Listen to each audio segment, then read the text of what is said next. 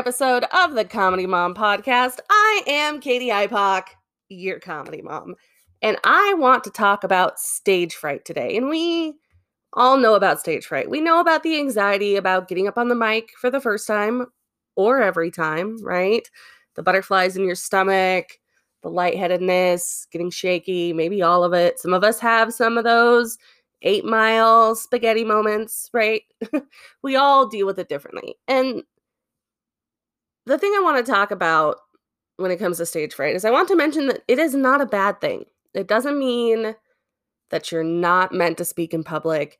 It's not something super detrimental, right? So the fear of public speaking really goes back way far back to our need to be accepted by our peers so we could sleep next to the fire at night and not be eaten by our predators, right? It's an evolutionary thing that kept us safe. And if you really think about it, those people that don't really feel stage fright are really just missing a genetic component that makes us fear being ostracized by our peers. And, you know, a millennia ago, those people would have gotten eaten by lions. so, you know, it's not a flaw to feel it. And, you know, when I think about stage fright, I always go back to my speech team days in high school. And um, as a kid, I did a lot of public speaking. I think, you know, my parents and the adult adults around me kind of saw that performer's heart in me and I didn't I didn't have that fear. I would have been eaten by those lions. And so I, I did a lot of public speaking as a kid. And so when I went to high school and joined speech team, I had zero fear. I'd been public speaking my whole life. And, you know, when I did speeches in school, I was surrounded by kids who were so scared, you know, and so I thought it was going to be a breeze. And I went into every speech tournament confident as fuck. And I always came back with nothing.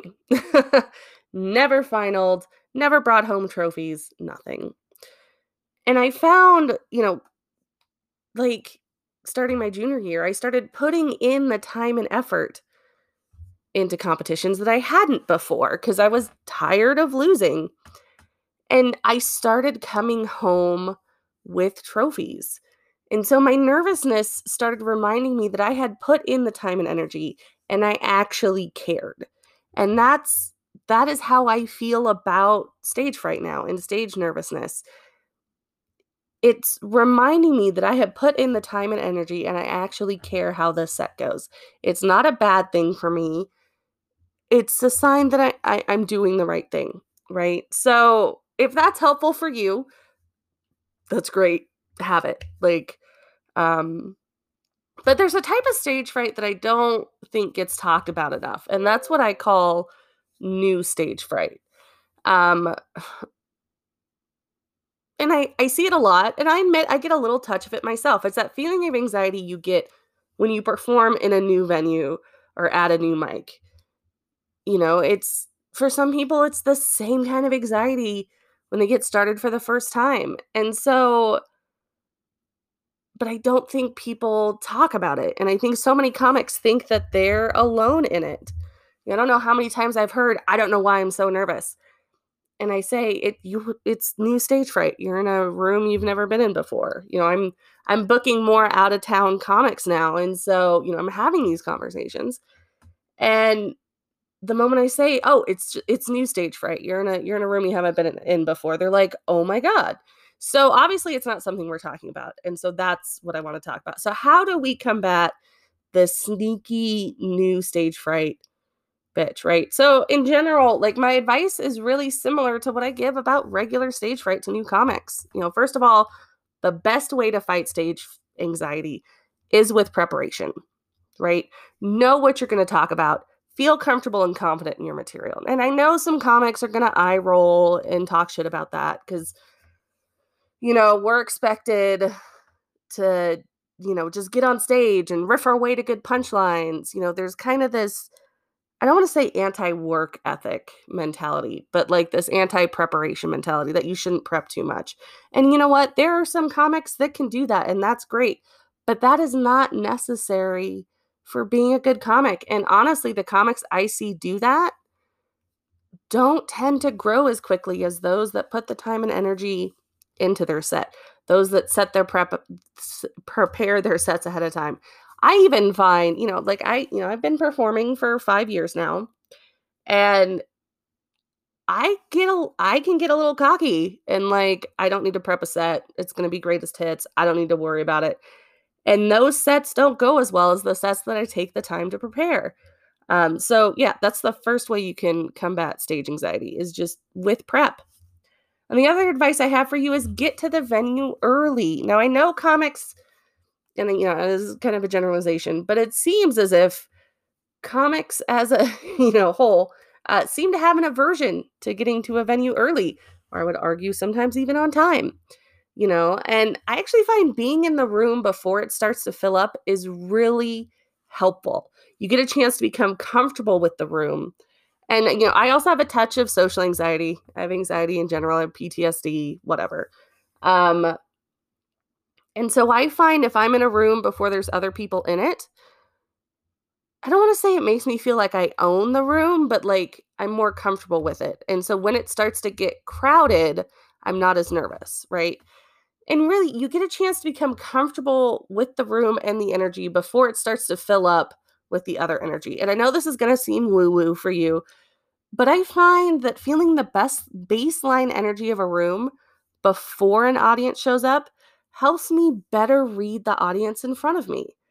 You know, every room has different energies. There's a couple rooms I've worked in that when they were empty, they felt there was still a chaotic vibe to it.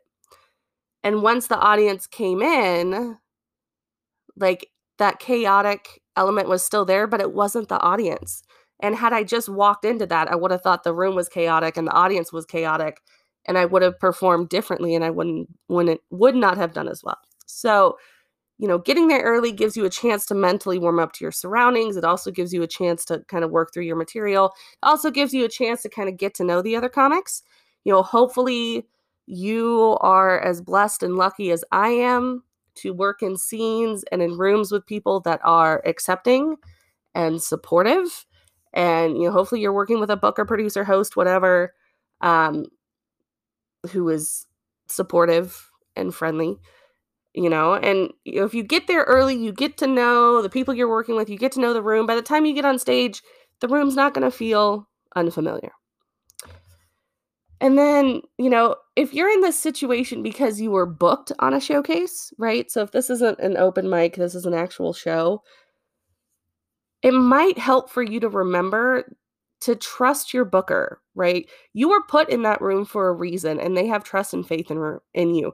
You literally have been given permission to be there and to stand on that stage. So if your stage fright is about, you know, cuz like for me it's always like am I really welcome here? You know, I have a little bit of anxiety around not being sure whether people really want me in places or not. And yes, I'm working with my therapist about it, blue, whatever.